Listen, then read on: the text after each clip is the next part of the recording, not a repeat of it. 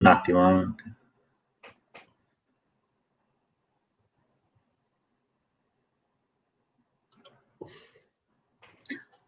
Non ho capito, siamo, non ho capito se siamo online o no. Un attimo.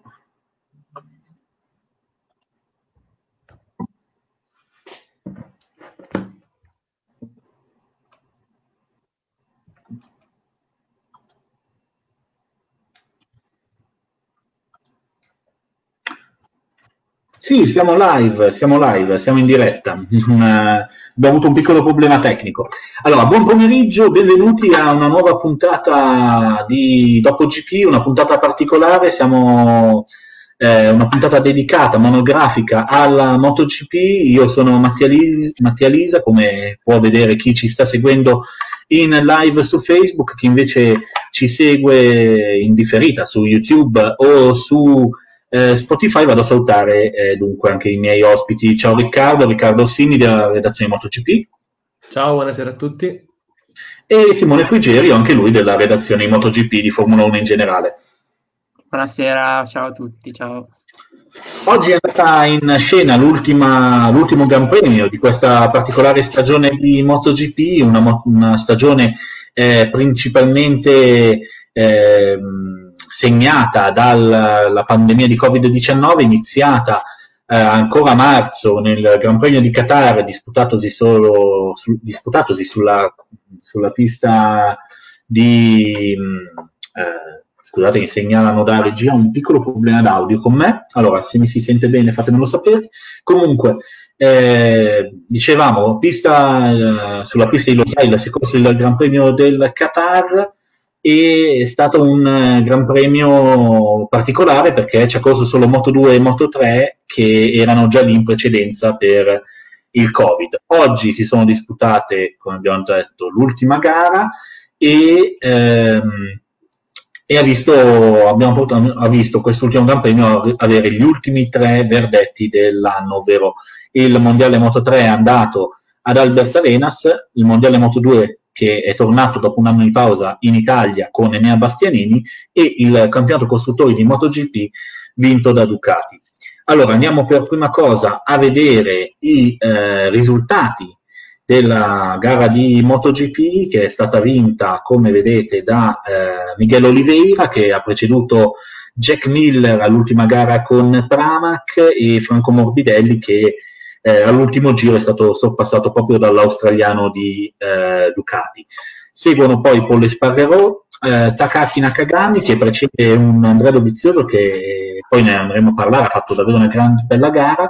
A seguire Stefan Bradel che anche lui sta facendo delle ottime prestazioni con, con la Honda, lui che è subentrato a a Mark Marquez che ha saltato di fatto l'intera stagione, poi Alex Spargarò con una briglia dalle due facce in questo weekend, e anche di questo andremo poi a parlare, e Alex Marquez. Più indietro vediamo la delusione delle Yamaha ufficiali, cioè tutte le Yamaha con la specifica 2020, che terminano dall'undicesima alla tredicesima posizione con Vignales, Rossi e Crutch, e Quartararo, scusate c'è di mezzo Crutchlo che eh, saluta la MotoGP con un tredicesimo tempo, diciassettesimo Mica Callio che comunque è chiamato all'ultimo per sostituire ehm, eh, venitemi incontro, scusate, eh, Iker Lecuona, mi veniva in mente come Masia, eh, però è Moto 3, e per sostituire Lecuona che al, insomma ha un, un, ritorno un po' in, all'ultimo momento, ha fatto sicuramente, è stato bravo a non terminare in ultima posizione, a mettersi davanti eh, Tito Rabat che l'anno prossimo non sarà il via della MotoGP, anzi eh, probabilmente andrà verso un anno di pausa o sbarcherà in Superbike e quindi l'ultima gara termina in ultima posizione. Si sono ritirati purtroppo Mir per un problema elettronico e per lui per fortuna, ha avuto la fortuna lui di eh, vincere il mondiale della scorsa gara, Bagnaia per un problema fisico e Binder e Savadori che invece hanno subito la più classica delle scivolate. Bene, ehm, la prima domanda che vorrei fare eh, a, a, voi a non, che vorrei fare è eh, che voto date a quest'ultima gara di MotoGP e al mondiale, a questo pazzo mondiale che ha visto ben nove vincitori nel suo arco. Direi di iniziare da Riccardo. Beh, allora, l'ultima gara diciamo che è stata piuttosto monotona, nel senso che Olivera è partito, primo giro, super primo giro, e ha imposto un ritmo poi imprendibile per tutti gli altri e è andato a vincere. Dietro una battaglia, diciamo, un po' come a Valencia, solo all'ultimo giro tra Miller e Morbidelli, stavolta a differenza di Valencia l'ha spuntata Miller, una gara diciamo da 6, un po' più romantica per, per, i tanti addii, perché abbiamo Valentino che lascia il team ufficiale Yamaha Dovizioso che lascia quanto sembra sicuramente per l'anno prossimo la MotoGP, poi vedremo se sarà un addio temporaneo o sarà seriamente finita la carriera di Dovizioso, l'addio di Cracciolo che diventerà tester della Yamaha e dietro questa notizia anche le diverse accuse che si sono scambiati con Lorenzo, quindi Lorenzo sempre preciso e puntiglioso sui social per far parlare di sé, eh, però una stagione che è sicuramente molto bella. È partita malissimo, bloccata subito dalla pandemia, sembrava impossibile correre. Dorna ha fatto un lavoro clamoroso, riuscendo a imbastire una stagione piena, diciamo, con diversi gran premi, anche se un po' mono, mononazionalità, perché alla fine si è girato sempre nella penisola iberica, che sia Spagna che sia Portogallo.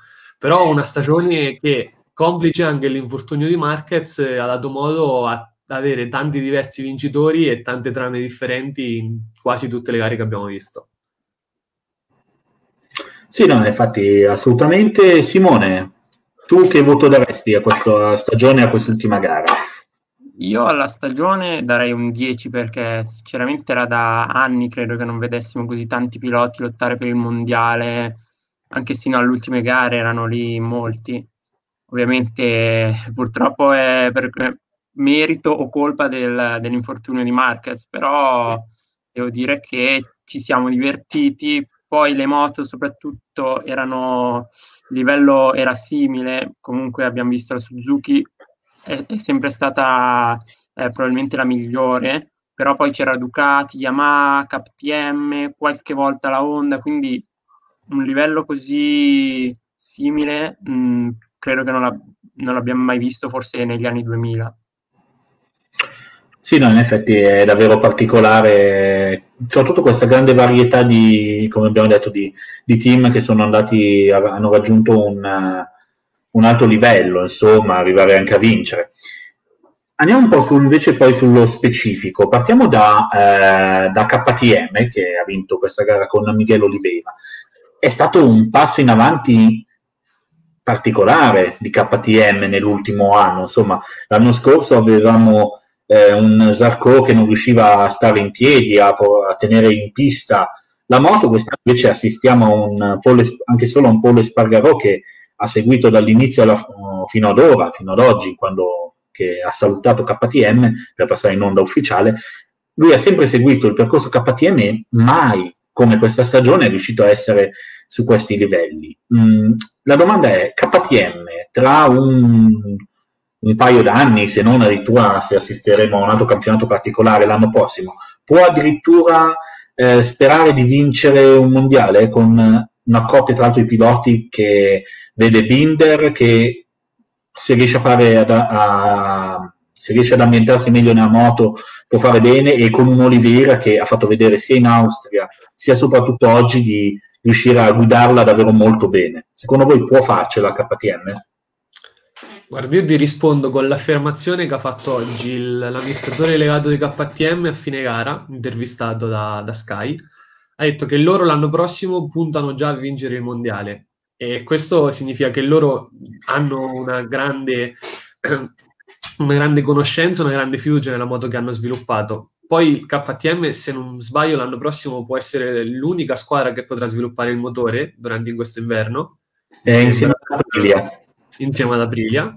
Eh, chiaramente Aprilia ha molto più da lavorare rispetto a KTM. Eh, i, piloti, I piloti sono due grandi piloti. Miguel Oliveira, due volte vice campione del mondo, Moto 3 e Moto 2. Binder ha vinto un mondiale Moto 3 dominandolo praticamente.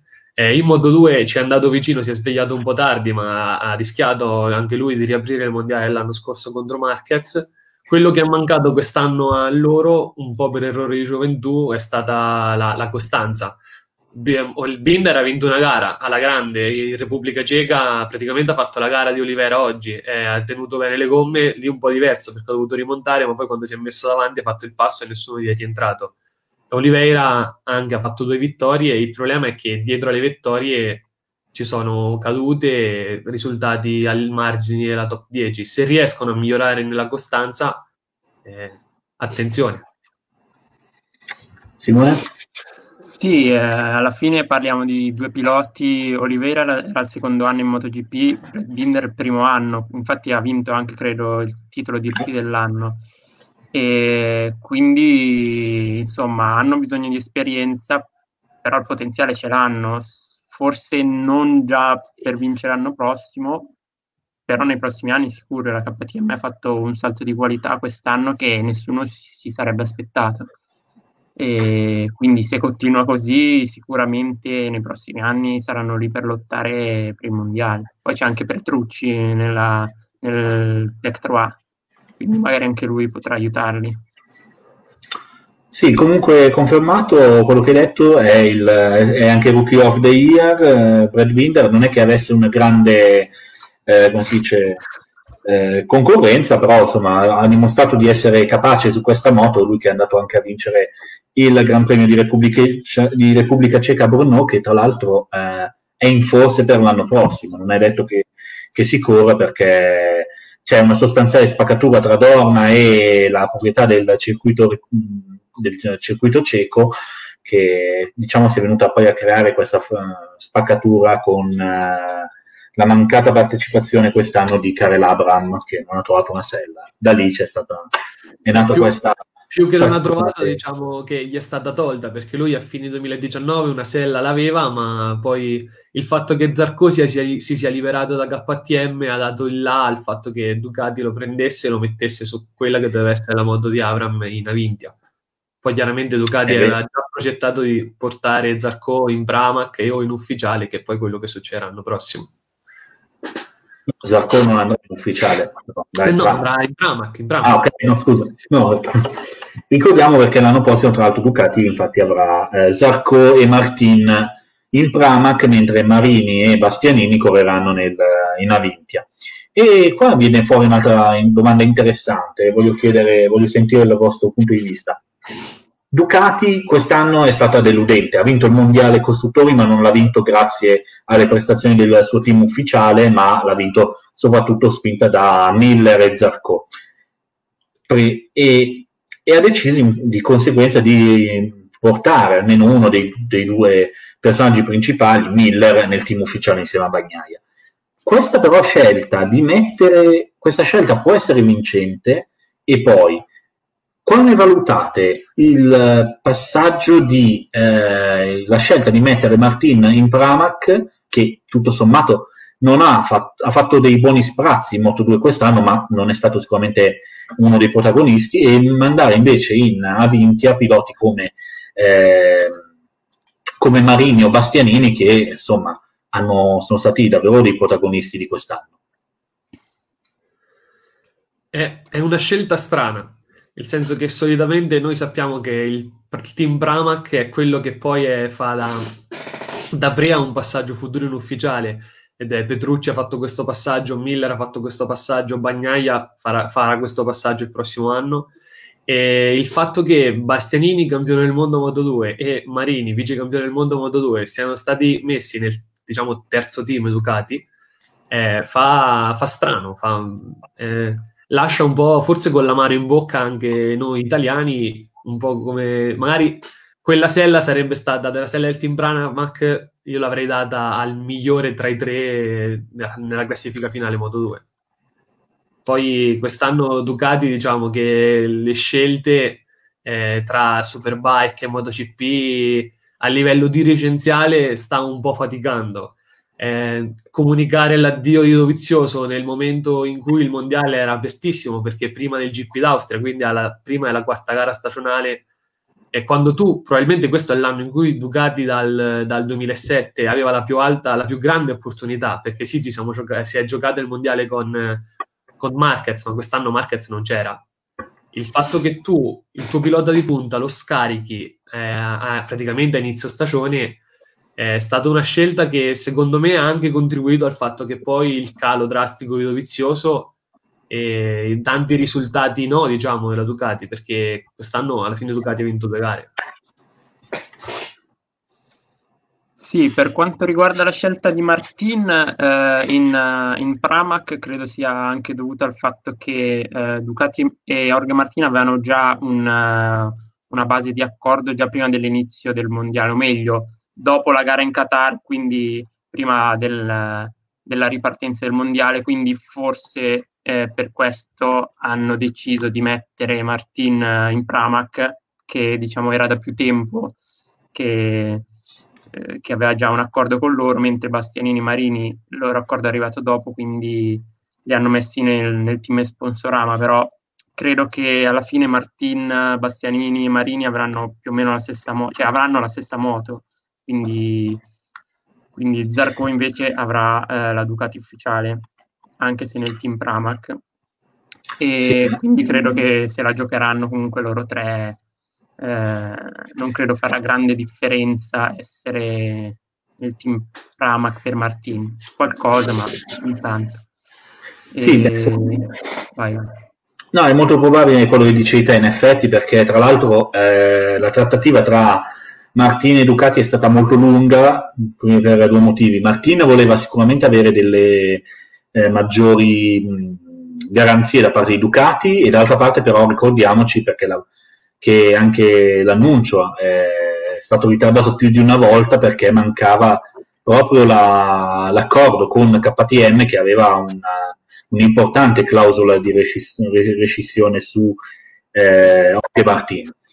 E sarà interessante vedere l'anno prossimo cosa potranno fare questi piloti, difficile vederli eh, là davanti, non so come la pensate voi, se magari uno dei tre ha la possibilità di già, già emergere in MotoGP al primo anno.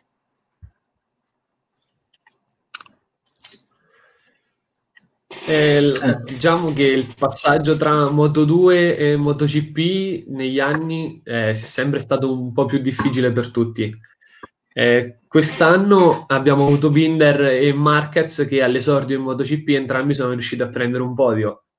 Eh, sarà, se vogliamo paragonarli a questi due, in questo momento ti dico che non lo so, nel senso che Marini nella sua carriera sempre, cioè, ha sempre messo diverso tempo per adattarsi bene a una moto e l'inizio in Moto 3 non è stato così...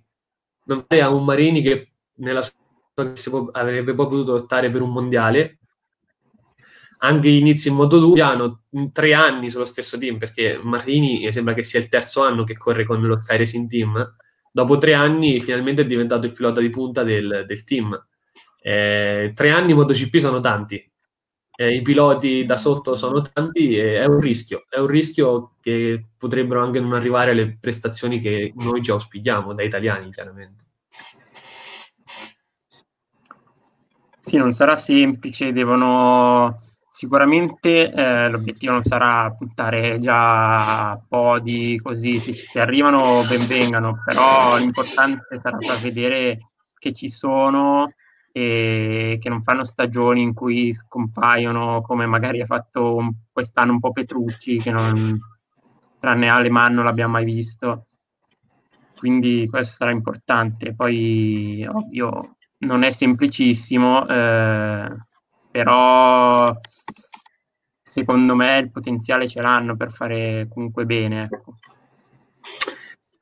Riccardo, tu hai parlato, hai citato il caso Honda. Eh, Honda che si è trovata in una situazione d'emergenza perché è mancato l'unico pilota che è capace di portare bene in pista la, la moto, l'unico che riesce soprattutto a vincere, perché quest'anno è stato il primo anno senza vittorie di Honda nel motomondiale da, oltre, da quasi 40 anni che non avveniva questa cosa e quindi è andata sicuramente un po' in, in crisi. Ha eh, ad aumentare un po' eh, le nubi sull'operato di Alberto Puig e anche la scelta di, forse un po' troppo affrettata, di eh, spostare Alex Marquez in LCR nel team di Lucio Cecchinello dove prenderà il posto di Calcracilo.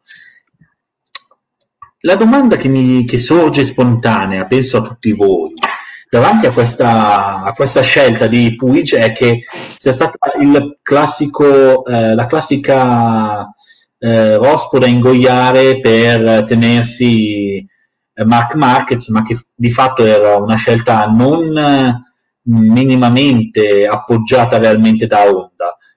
E secondo voi ah, è stata davvero uh, una scelta alla fine giusta per far crescere di più Alex, che magari con un percorso in un team non ufficiale può eh, crescere di più e quindi arrivare magari anche eh, a vincere, nel senso di gare, così poi il mondiale è sempre molto difficile da prospettare, questo è uno dei casi, quello di quest'anno con Mir, o eh, era meglio tenerlo in casa con, un, con il fratello che magari potesse passare qualche informazione in più? Eh, diciamo che eh, la pressione che ti mette il team Honda ufficiale è tanta. Se dall'altra parte del box hai un pilota che domina da 5 anni ormai, anche di più, 7. Di più, anni, di più. Eh. Che ha il tuo stesso cognome, tra l'altro, che la rivalità è, tra fratelli è... Cioè, cioè, tre step, compagno di squadra, poi c'è il fratello e poi c'è quello che ti lotta il titolo. Eh, secondo me mettere Marquez che arriva comunque da due mondiali vinti, uno in Moto 3 e uno in Moto 2, in un team con eh, meno, eh, come, dice, come, posso dire, meno ambizioni. Per, esatto, la, non c'ha, il team di Lucio non ha l'obbligo di fare risultati, sicuramente ti mette meno pressione rispetto a tenerlo ancora in un team ufficiale, soprattutto se l'anno prossimo poi eh, dovesse tornare, come tutti speriamo, dovesse tornare Mark perché alla fine lì in quel momento Alex sarebbe al suo secondo anno in MotoGP, un anno già di apprendimento e se la differenza fosse abissale come magari si era visto ai test di inizio anno, eh, lì il contraccolpo psicologico su un pilota come Alex potrebbe essere grande. Quindi penso sia più una scelta per preservare Alex per il futuro.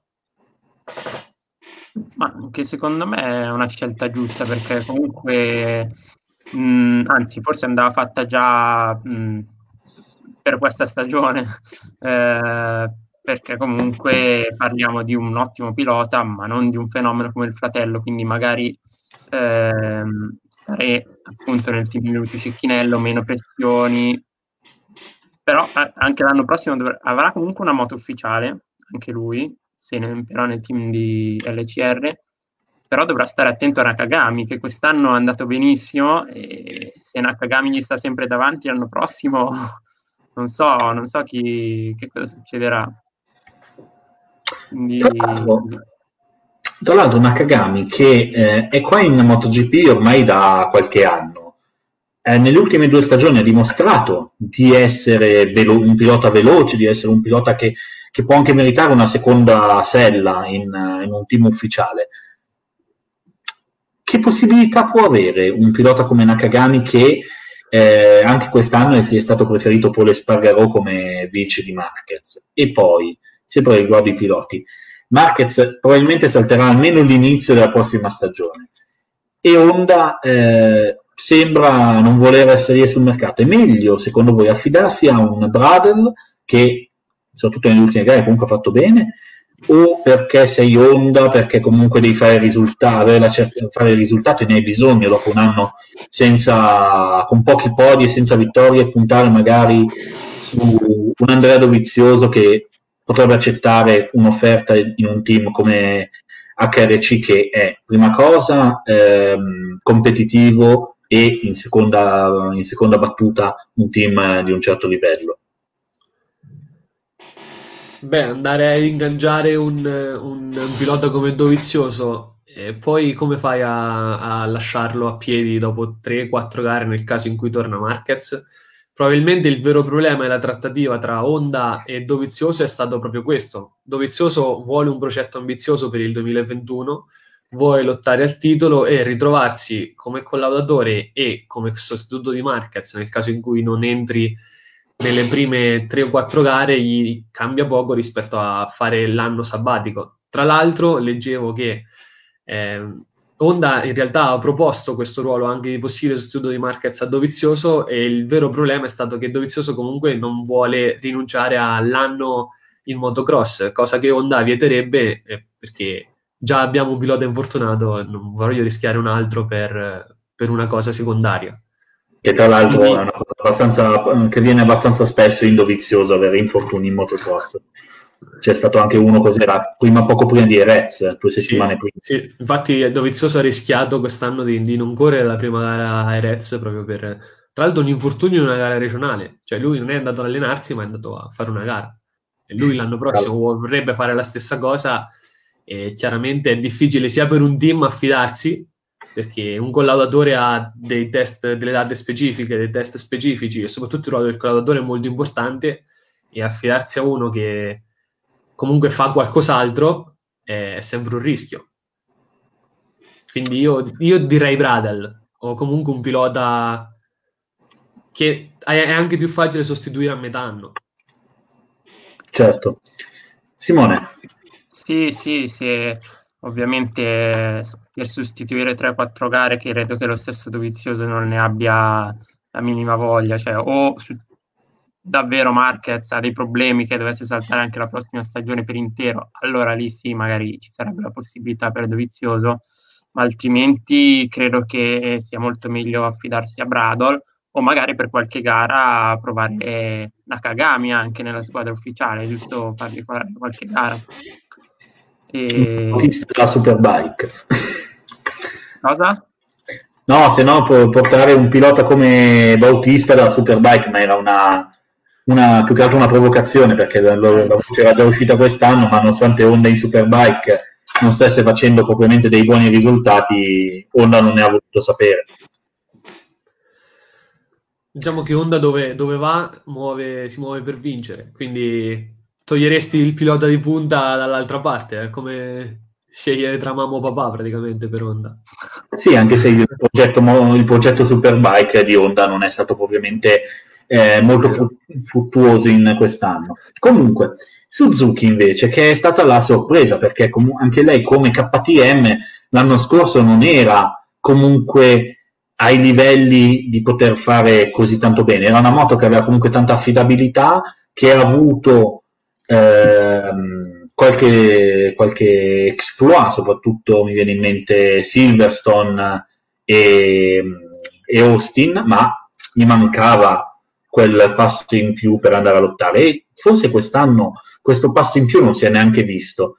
La domanda è, ma la Suzuki è riuscita a fare quel passo in più che gli mancava o ha di fatto sfruttato la mancanza di Marquez, la poca, eh, eh, il poco feeling con le nuove gomme di Ducati e la, e la poca affidabilità di Yamaha per andare a vincere. Cioè, ha avuto qualcosa in più lei o hanno avuto qualcosa in, in meno gli altri?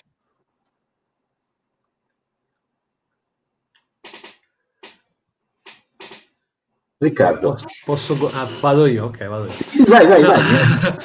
No, eh, diciamo che c'è un...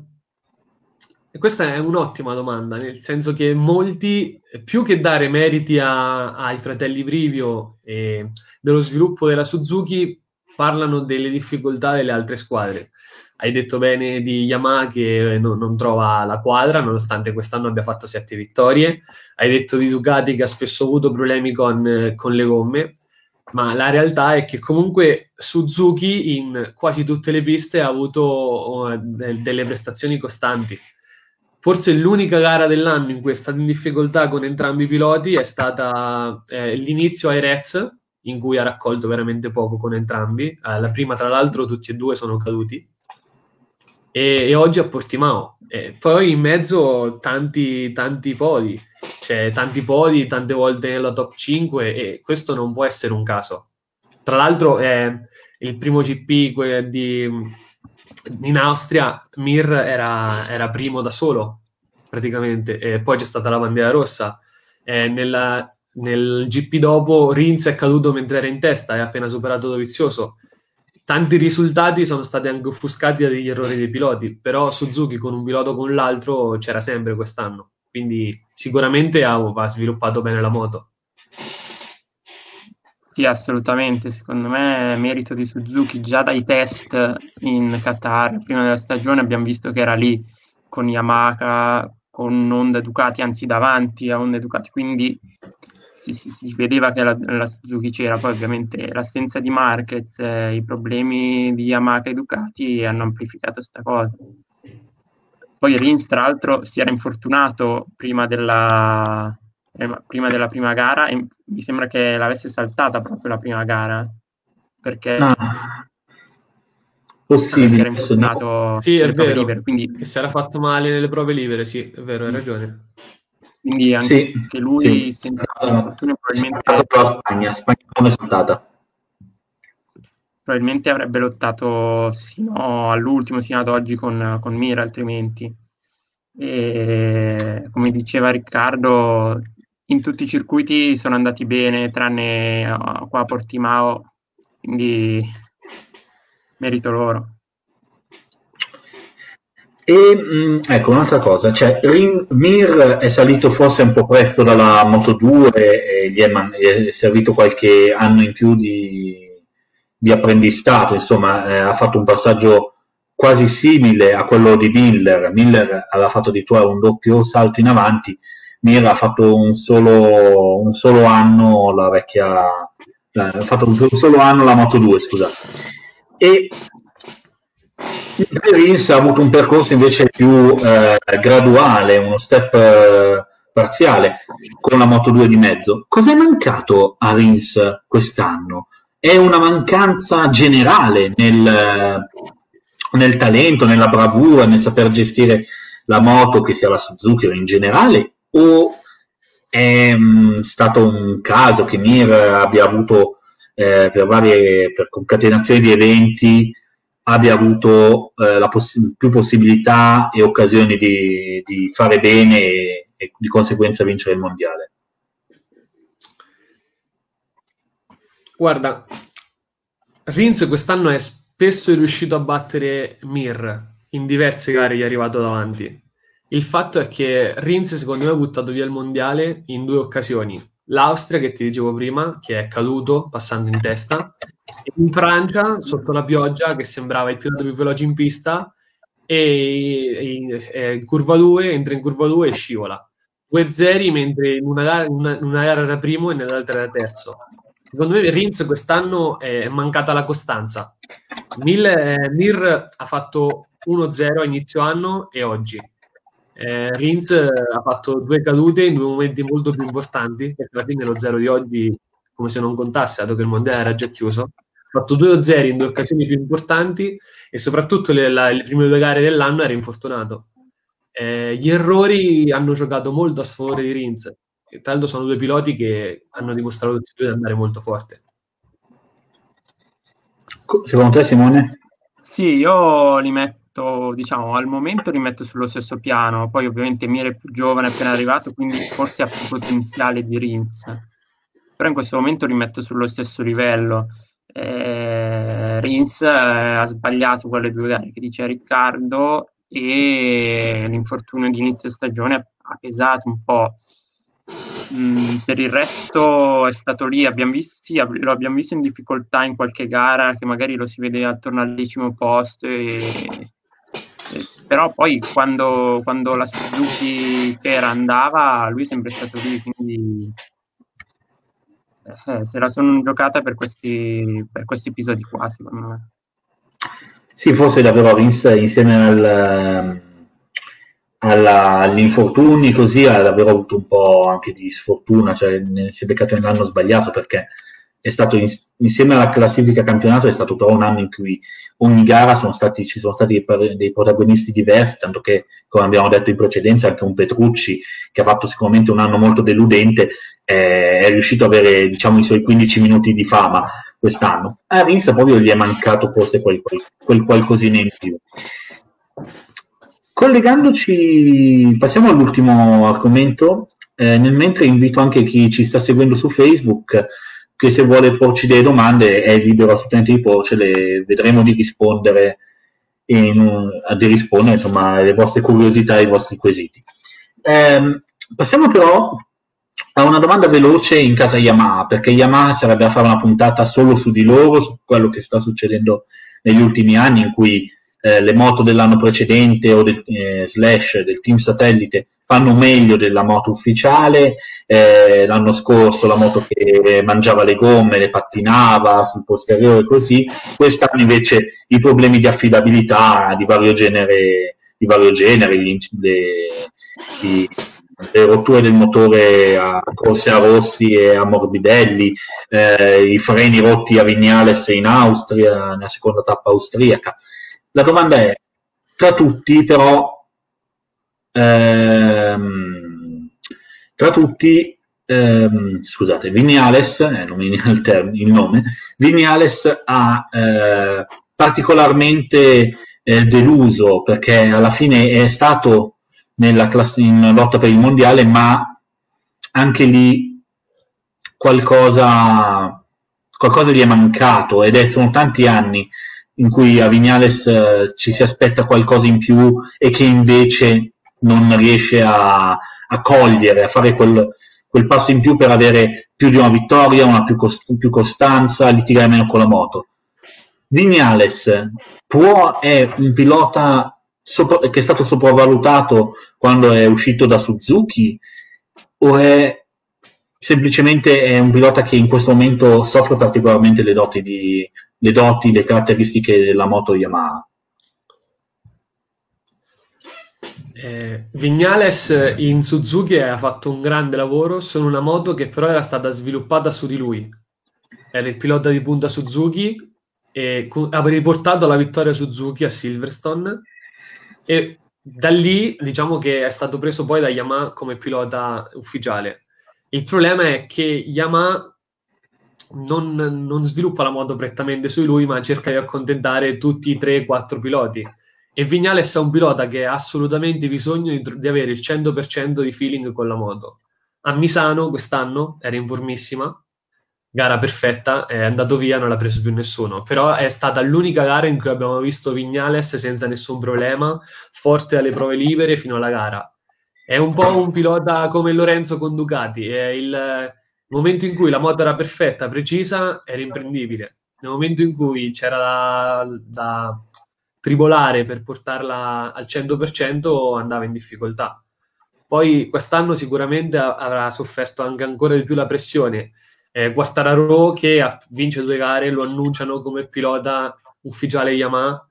Eh, il fatto di averlo avuto praticamente davanti fino alla penultima gara, salvo poi arrivargli davanti in campionato, perché Vignales alla fine è arrivato davanti in campionato a Quartararo, forse anche e soprattutto per demeriti di Quartararo, che nelle ultime 3-4 gare... A proposito, andiamo un attimo a vedere la classifica piloti finale tu puoi andare, puoi andare, avanti a parlare però insomma così anche chi ci sta seguendo vede il punto le ultime 3-4 gare Quartararo ha, ha, ha, vanificato quanto di buono aveva fatto fino a Barcellona. Eh, Vignales eh, deve ritrovarsi assolutamente perché l'anno prossimo con Quartararo nello stesso box eh, sarà è una bella sfida è una bella sfida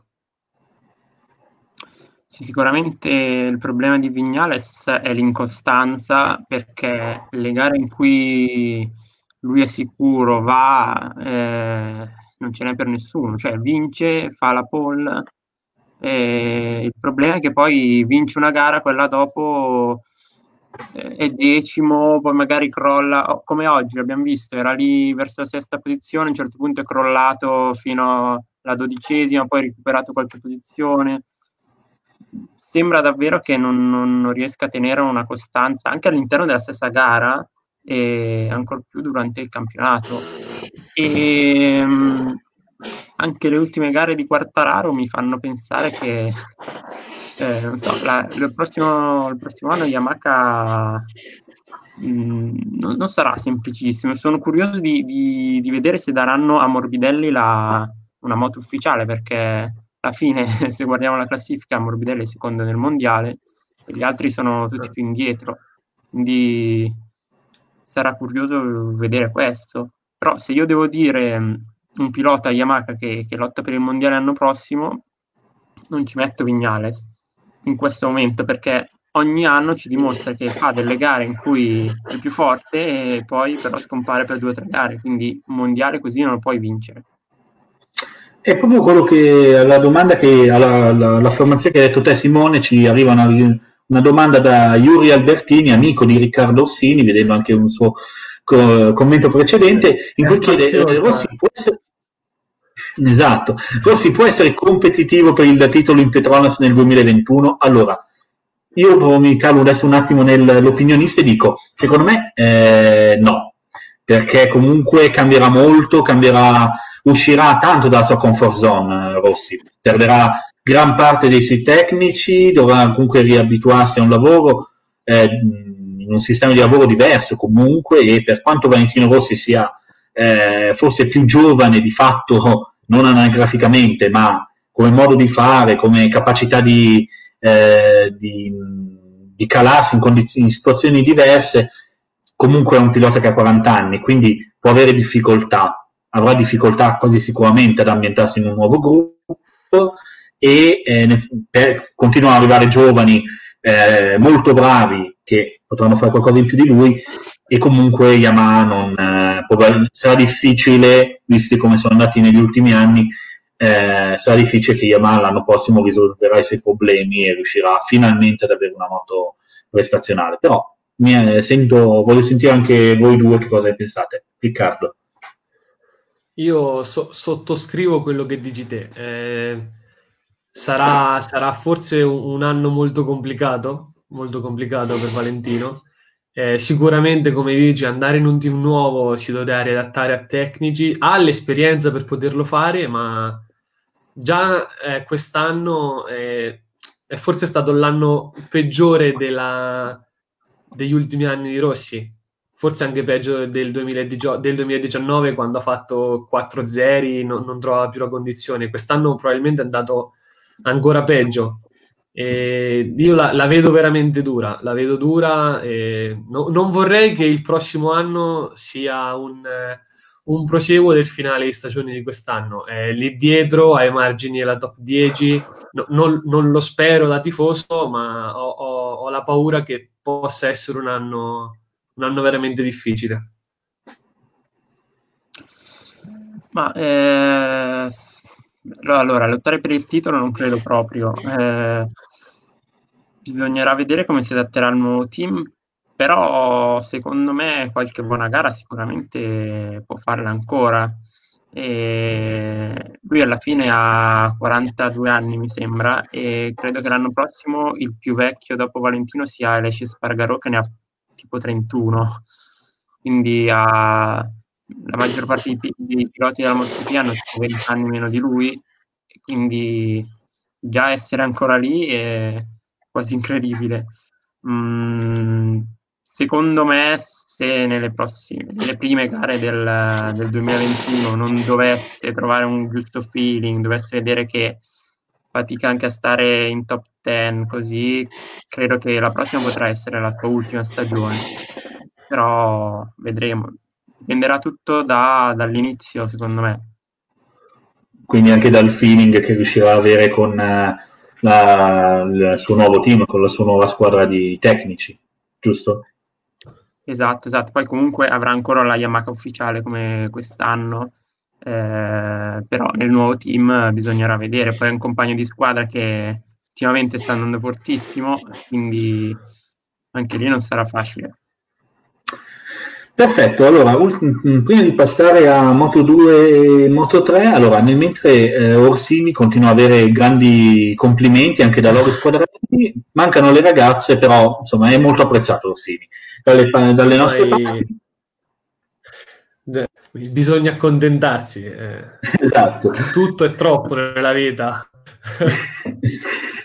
esatto, bisogna accontentarsi e quello che si accontenta è Aprilia. Aprilia che questa, quest'anno ha fatto un po' di alti e bassi, ha avuto il grosso problema di Iannone, squalificato per quattro anni dal, dal, per doping, una, un caso che, su cui non andiamo ancora non ci torniamo perché insomma da, da altre parti ma è stato parla- cioè, si è parlato davvero tanto e forse fin troppo di questo caso. Eh, ha, ha, fatto la stagione con un Alex Spargarò che ha fatto comunque crescere Aprilia. Adesso qua a Portimao tutto sommato ha fatto bene, soprattutto no, è stata la moto che per prima ha avuto il, il feeling con la nuova pista e che l'anno prossimo avrà Aleix Spargarò come pilota riconfermato, straconfermato, lui che eh, è un po' il pole Spargarò, che sono fratelli, per Aprilia, anche lui ha seguito eh, tutto il percorso di crescita della moto e fino ancora per poche ore c'è un punto di domanda sul pilota. St- io sto monitorando la, le notizie, se nel mentre Aprilia nomina il nuovo pilota, non c'è ancora nulla. Si è parlato di tanti piloti, si è parlato di Lorenzo, si è parlato di Dovizioso, si è parlato di eh, Bezzecchi, di Giannantonio dalla Moto 2, si è parlato soprattutto di Chas Davis dalla, dalla Superbike, che forse era davvero una dei, delle migliori opzioni, lui che probabilmente andrà in eh, Go 11, giusto Riccardo, l'anno prossimo? Eh sì, è, è, un'opzione. Il problema è che Davis vuole la Ducati ufficiale e Ciale, e... il team Maruba non, non, sa se può mettersi o può affidare la, la Ducati ufficiale al Go 11. E il tira e molla è lì. Davis gradirebbe rimanere ancora un altro anno in Ducati, eh, però con una moto ufficiale. Vale. E adesso invece... La V4R del 2021. E quindi probabilmente per via di questa melina che sta facendo eh, Chas Davis, eh, Aprilia va alla fine, con tutta probabilità, a bussare le porte di, dell'American Racing e potrebbe vedere il passaggio in MotoGP di eh, Joe Roberts, che è una scelta di ripiego, questo è sicuro, ma Joe Roberts, che quest'anno ha fatto vedere delle buone cose, perché in Qatar e anche in altre gare ha fatto vedere tante cose buone, ma che non ha avuto eh, continuità. Può essere, ora facendo un, un, paragone davvero grande, ma può essere, può fare un percorso un po' alla Quartararo, che in, Formu- in Moto 2 aveva fatto davvero poco, aveva vinto giusto una gara e poi in MotoGP si è sin da subito trovato a fare dei buoni risultati? E il problema è che Quartararo ha esordito in MotoGP con una Yamaha e Roberts esordirebbe in MotoGP con una Aprilia. Sì, eh, chiaramente. Secondo me in quessto momento... Facendo sì, certo, certo. casi, cioè nel senso, chiaramente eh, Joe Roberts non andrà a lottare con, uh, con Mark Marquez per le pole position, però può fare qualcosa di buono. Quest'anno Roberts è stato a tratti un pilota velocissimo, ha fatto due o tre pole se non sbaglio, e, ma a tratti è, ha dimostrato di essere un pilota incostante, facile all'errore. Eh, Aprilia in questo momento ha bisogno di un pilota costante che porti punti, che sappia eh, anche sviluppare la moto. E, eh, io, io, onestamente non andrei su un, su un rookie perché è la scelta forse più suicida che può fare Aprilia in questo momento. Ha assolutamente il bisogno di, di sviluppare una moto. Anche la scelta di mettere eh, Sa- Savadori come collaboratore, eh, quest'anno probabilmente è una scelta che non ha pagato. Savadori che correva con Aprilia nel mondiale Superbike, si è trovato fuori dalla Superbike per, eh, per, il, per l'emergenza coronavirus, ha ripiegato come, ha trovato posto come collaboratore Aprilia, essendo pilota Aprilia nel CIV, ma alla fine è un buon pilota, ma è un pilota che ha fatto la sua prima esperienza in MotoGP da collaudatore. In questo momento, secondo me, Aprilia ha il bisogno di prendere un pilota esperto. Che ma non per forza di MotoGP, però un pilota che sia un pilota da diversi anni, cioè un pilota mondiale da diversi anni. Un Just Davis, nonostante abbia corso praticamente mai in MotoGP, è un pilota che ha 20 anni di carriera alle spalle, un pilota che può dare una grossa mano a un team come soprattutto, soprattutto Chiaramente... in cilindrate alte come la Superbike. Esattamente, esattamente. E qui sì, sì. Simone. Sì. Ma secondo me quest'anno innanzitutto eh, l'Aprilia è passata un po' sottotono, cioè sotto sì, diciamo, non si è parla- parlato tanto di Aprilia perché c'è stato questo exploit di KTM, oltre che, vabbè, anche la Suzuki è cresciuta molto, quindi hanno messo un po' in ombra eh, l'Aprilia che comunque secondo me non ha fatto un cattivissimo lavoro. Oggi Aleix Spargaro ha fatto, mi sembra, ottavo forse. E Lo andiamo a vedere subito. Andiamo Però, vedere. ecco, tutto, tutto il campionato con un solo pilota, praticamente, non è facile. E devo dire la verità, anch'io la scelta di Joe Roberts, se sarà così, mh, mm, non so quanto sia l'ideale per Aprilia. Forse hanno bisogno, come diceva Riccardo, un pilota più di esperienza come poteva essere Chas Davis. E anche vedendo il campionato Moto 2, Joe Robert sì, ha fatto bene, ma non ha neanche fatto benissimo, ecco, forse.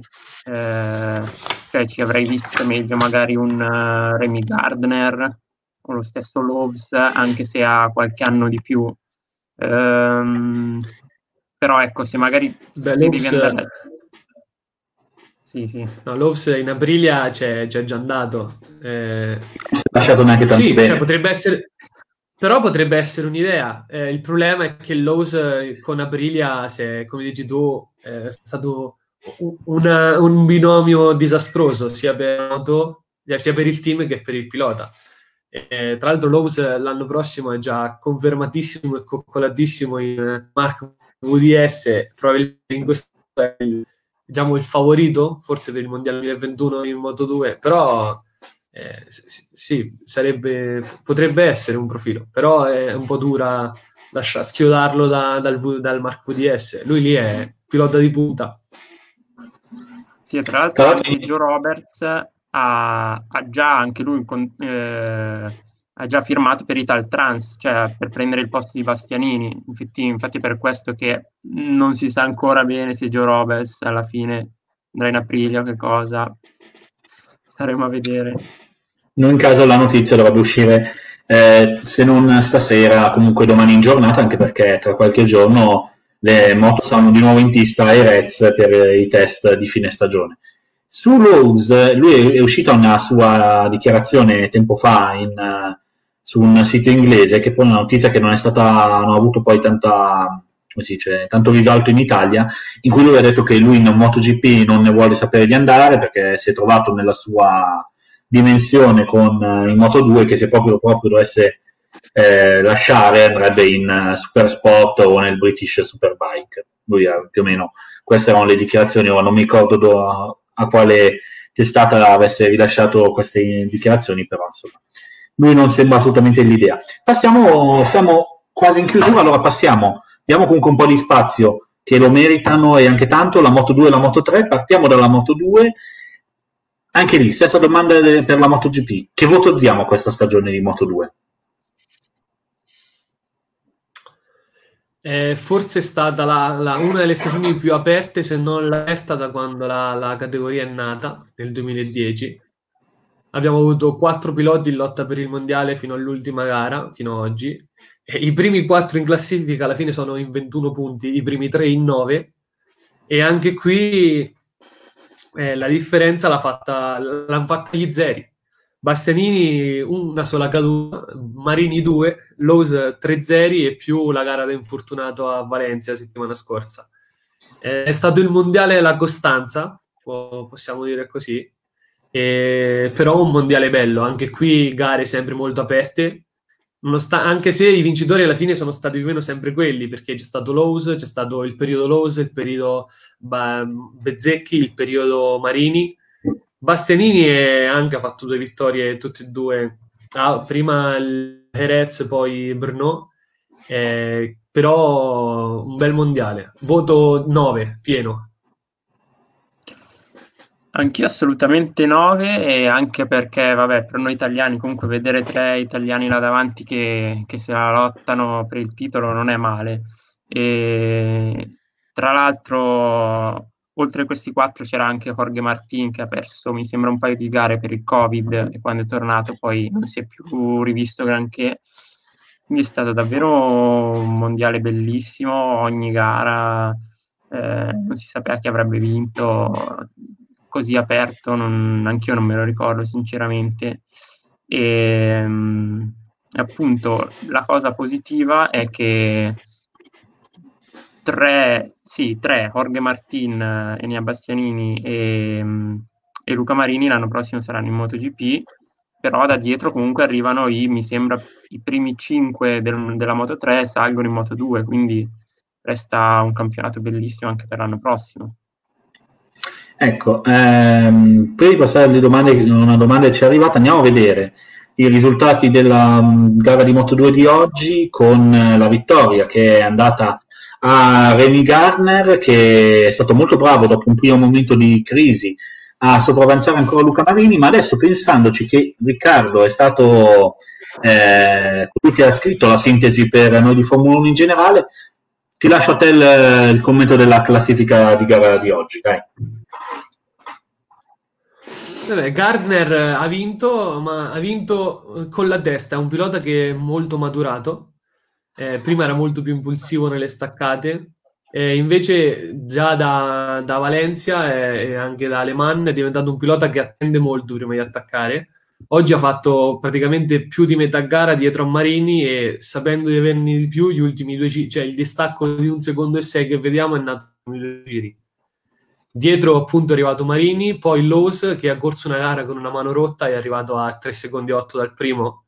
E con, ha fatto anche un paio di errori gravi che gli hanno fatto perdere il passo, il passo che aveva.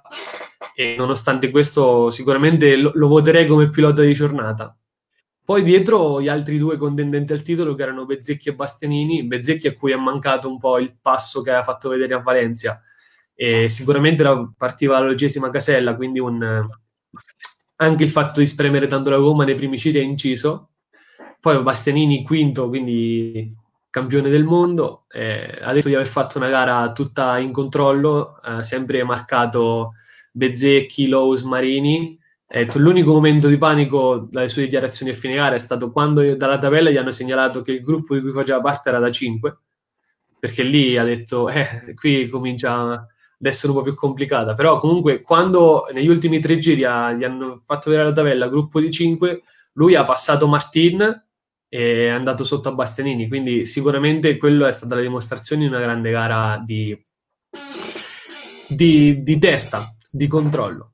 Poi appunto Martin, che mi aspettavo un po' di più da lui, da uno che non si giocava praticamente niente e era, mi è sembrato molto più in palla a Valencia Invece oggi è un po' faticato, soprattutto in staccata, ha avuto anche problemi di rapportatura, spesso arrivava in fondo a rettilineo, al limitatore e praticamente non passava mai nessuno in curva 1, doveva sempre inventarsi il sorpasso.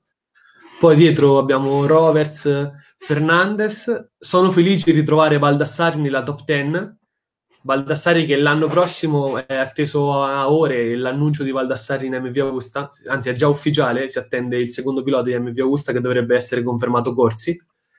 È un pilota che nel 2019 era partito alla grande, poi il cambio di gomma, la, Dunlop che ha fatto un copertone un po' più largo, l'ha messo molto in difficoltà e solo adesso è riuscito a trovare il, il feeling, sperando poi in un 2021 più ricco di soddisfazioni con, con una moto nuova. E poi dietro abbiamo... Ci è, ci è arrivato, aspetta, eh. C'ho tutto. No, eh, ma dai, intanto ci limitiamo alle prime 10 posizioni anche perché il tempo purtroppo è poco a nostra disposizione. Sta scadendo, sta scadendo. Esatto, stiamo verso la chiusura. Allora, la classifica di Moto2 che finale, che come che state vedendo, vede Bastianini campione del mondo con 205 punti, che, pre- che precede Luca Marini con 196 a pari punti con Sam Lowe's, poi troviamo quarto Bezzecchi con 184, poi Martin, Gardner, Roberts, il eh, deludente Nagashima, Nagashima che, che, che dir si voglia, eh, Schröter, Vierke, Tom Luti che l'anno scorso era stato, aveva fatto un buon anno e quest'anno invece è stato davvero molto deludente e poi vabbè Baldassari, Fernandez, Canet e di Giannantonio che tra l'altro tra due anni, tra due anni al termine della stagione 2021 passerà in MotoGP con Aprilia o comunque Gresini se lascerà Aprilia. Ehm, la domanda ci arriva invece da, eh, dal nostro pubblico, sempre da un grande fan di eh, Riccardo Orsini, ovvero Yuri Albertini, che ci chiede: Io penso che il titolo più che vinto da Enea è stato perso dai rivali. Cosa ne pensate? Allora, io personalmente non sono così eh, d'accordo, nel senso che Bastianini ha sicuramente avuto una moto che non era a livello eh, di quelle di Marini e non ha avuto, magari, non ha avuto la stessa eh, continuità di risultati, però di sicur- sicuramente è stato quello che insieme a fare le prestazioni è stato anche quello che è stato più capace a, a gestire il suo vantaggio e a cavarsi d'impaccio nelle situazioni in cui non gli permettevano di fare bene. Secondo voi invece?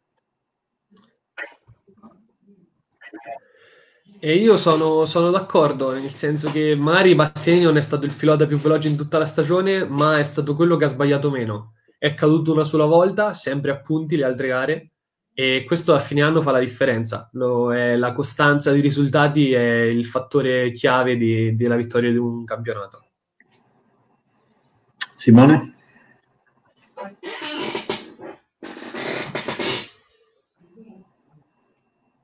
Simone, anche prego. per me okay. Bastianini è, nelle ultime gare soprattutto è sembrato quasi voler appunto controllare un po' il vantaggio che aveva senza spingere troppo, soprattutto oggi, ma anche nelle ultime, nelle precedenti gare. Quindi, diciamo, se fosse stato secondo o terzo in classifica, credo che nelle ultime gare lo avremmo visto andare anche di più. Secondo me se l'è meritato alla fine il mondiale, cioè se lo meritavano tutti e tre, forse anche quattro, però lui l'ha vinto, è stato, è stato il migliore alla fine. Va bene. Ehm, chi è che vedete eh, che possa fare bene l'anno prossimo? Quale può essere il nuovo Marini, il nuovo Bastianini, insieme a Bezzecchi che penso che e a Lowe's che, siamo, che sono, sono, i confermati, ma tra quelli che sono stati i, eh, i rookie di quest'anno, chi è che può farne, fare qualcosa in più l'anno prossimo e candidarsi a un posto da, eh, da protagonista, secondo voi?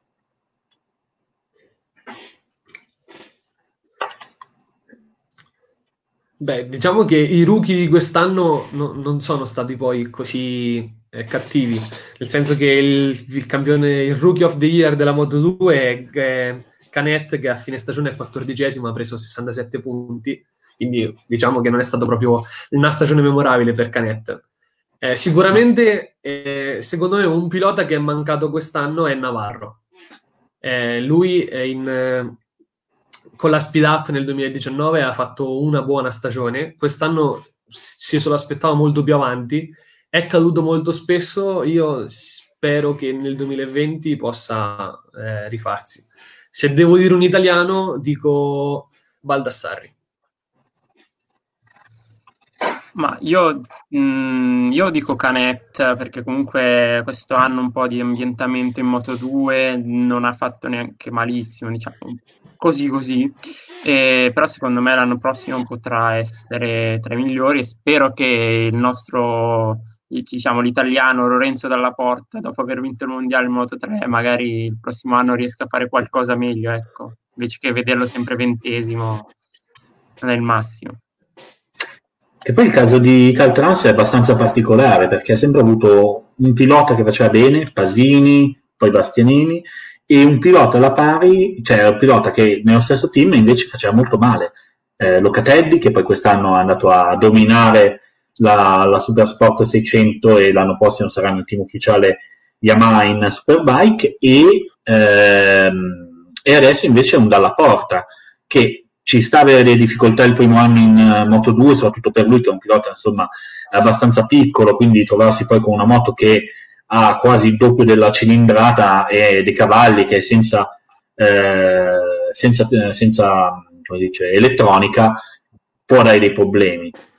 È una cosa particolare questa del team, no? Non, pensate che sia un, una divisione un po' voluta o è un frutto della pura casualità e magari l'anno prossimo Bastianini, lo, eh, Bastianini scusate, per la porta lo vedremo là davanti. Comunque meglio della scorsa stagione.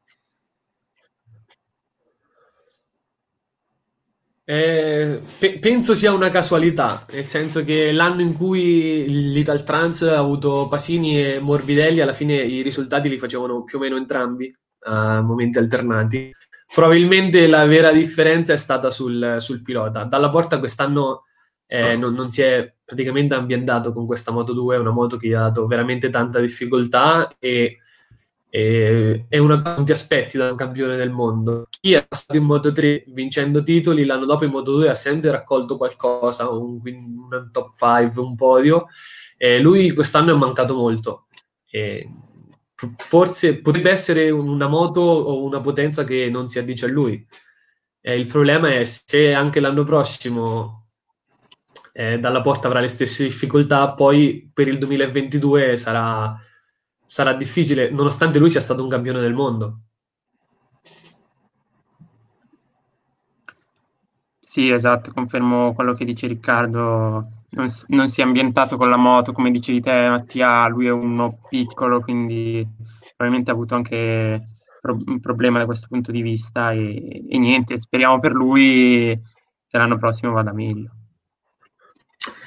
Va bene, allora passiamo in breve a vedere invece i risultati di eh, Moto 3, che è stata anche questa una gara abbastanza particolare e combattuta. Allora, i risultati che hanno visto eh, Raul Fernandez vincere, la, la, la, gara è stata seguita per Formula 1 in generale da Simone, e allora Simone, come ha fatto Riccardo poco fa, a te il compito insomma di, di farci una breve sintesi. Ma eh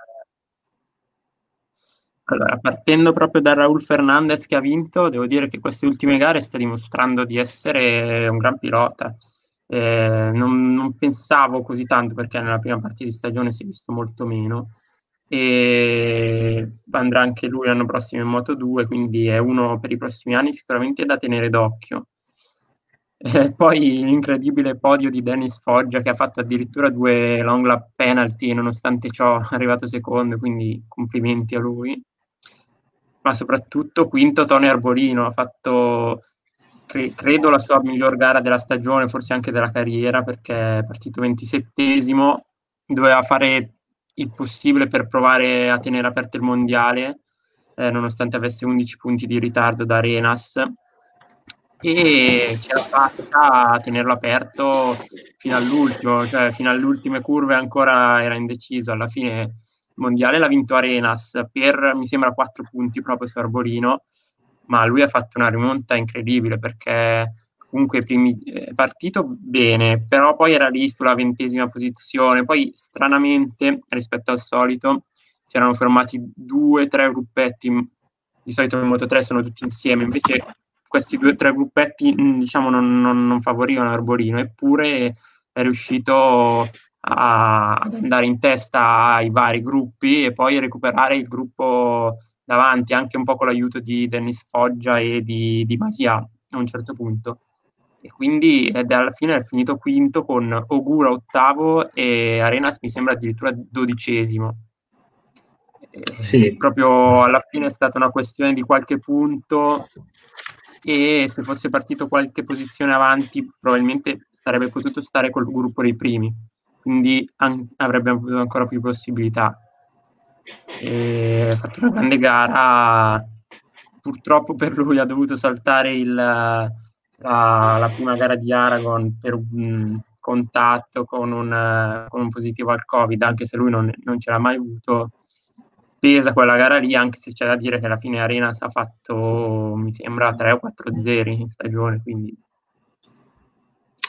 quindi forse sì, se meritava un po' di più Tony Arbolino. Peccato davvero per eh, il, la pausa lì al, ad Aragon, quello, quello, stop forzato, e per poi invece quelle, anche le qualifiche di ieri. Questa è la classifica invece generale finale. Arenas è campione del mondo con soli 4 punti su Tony Arbolino, lui che aveva iniziato la gara come ha detto Simone con tranquillità perché il vantaggio era grande. Terzo Ayogura poi Fernandez e Vietti. Eh, la stagione di Masia, adesso domande veloci perché il tempo purtroppo è davvero stretto. Eh, mh, Masia ha la possibilità l'anno prossimo di essere campione o ha bisogno ancora di, di, di tempo per maturare? Masia è, è un pilota da qualche anno adesso in Moto 3, non ricordo da quanti esattamente. Eh, diciamo che quando è arrivato sembrava un fenomeno incredibile che tempo un anno o due sarebbe andato in Moto 2 e invece lo vediamo ancora lì.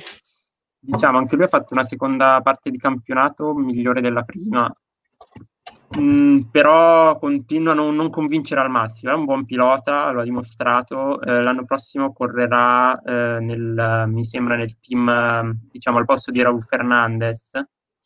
Nel team. Eh, però dovrà dimostrare qualcosa in più, ecco.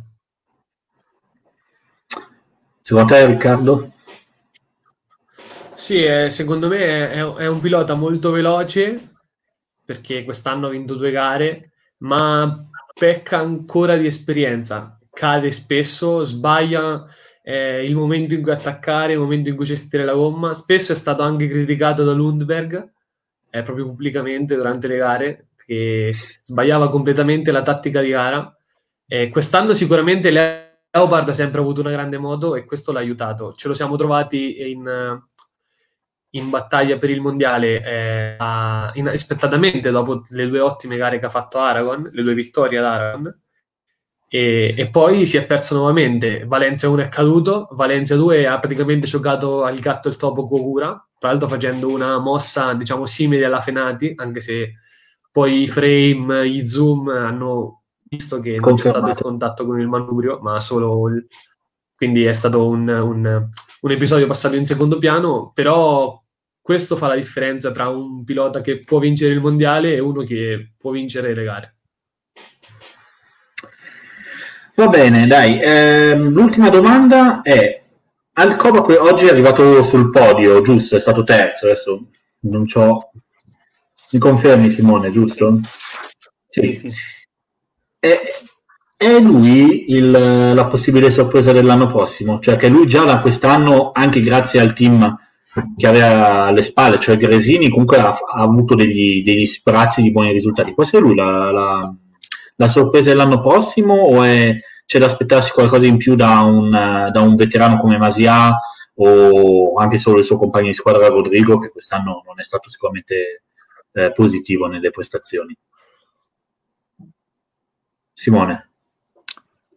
Ma sì, allora, Alcoba è un ottimo talento, credo. Eh, credo che lotterà per il mondiale l'anno prossimo. Eh, tra l'altro l'anno prossimo non ci sarà più il Team Sky, quindi eh, per dire anche Vietti va in Moto 2, quindi un avversario in meno possiamo dire. E, non lo so, in, in, Moto 3 è sempre un po' difficile fare i pronostici perché sono in tanti, poi magari uno un, un anno non si vede, poi torna sull'anno dopo. Comunque Alcoba sì, io lo vedo l'anno prossimo tra i, tra i candidati alla vittoria.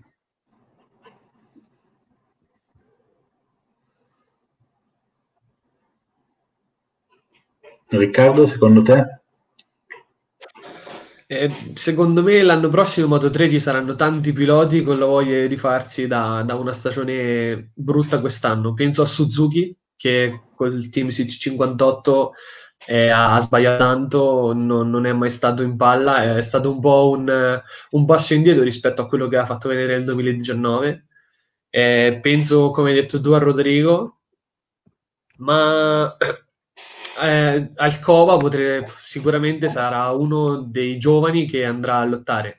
Io, se devo dire un nome, a me eh, piace Darrin Binder. Secondo me è un pilota che quest'anno è migliorato tantissimo.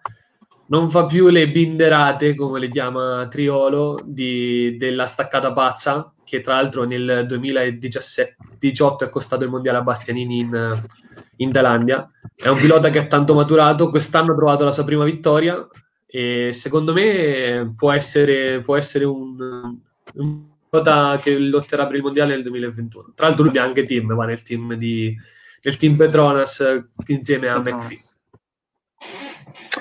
Va bene, allora eh, il tempo nostro a disposizione è terminato. Io dico solo che spero anche in un ritorno di Antonelli perché quest'anno è davvero mancato tanto. Lui che ha la possibilità, il talento di base per passare anche in Moto 2, che invece quest'anno causa forse una, una moto del team Sitch 58 che non è stata dei migliori, sia forse anche lui insomma il suo infortunio, la sua condizione anche psicologica, insomma non, non lo ha aiutato.